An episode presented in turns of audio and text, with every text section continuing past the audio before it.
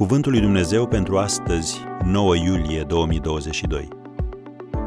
Teorie sau revelație? Nimeni nu-și ia cinstea aceasta singur. Evrei 5, versetul 4.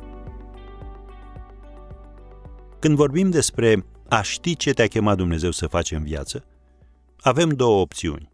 1. O evaluare pur teoretică a problemei.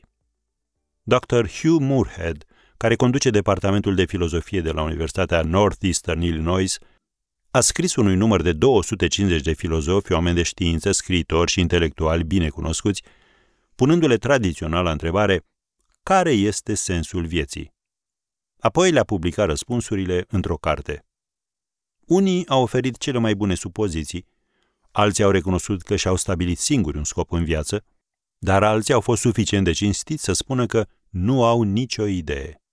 De fapt, mulți dintre ei au cerut lui Murhead să le răspundă și să le spună dacă el însuși a descoperit scopul vieții.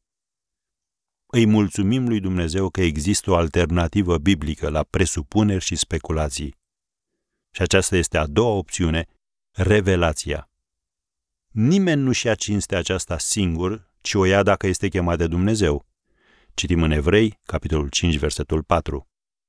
Când știi că Dumnezeu te-a chemat să faci un anumit lucru, poți avea încredere că El îți va da resursele, înțelepciunea, mijloacele și strategia.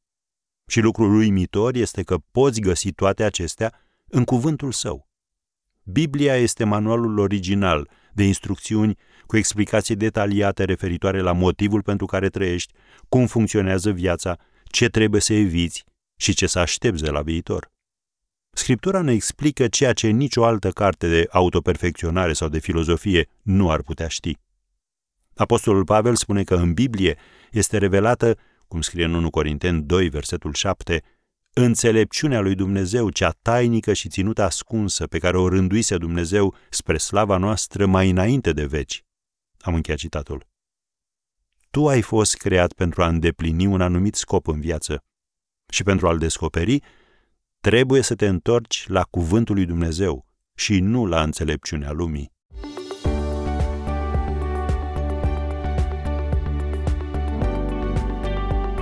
Ați ascultat Cuvântul lui Dumnezeu pentru astăzi, rubrica realizată în colaborare cu Fundația SER România.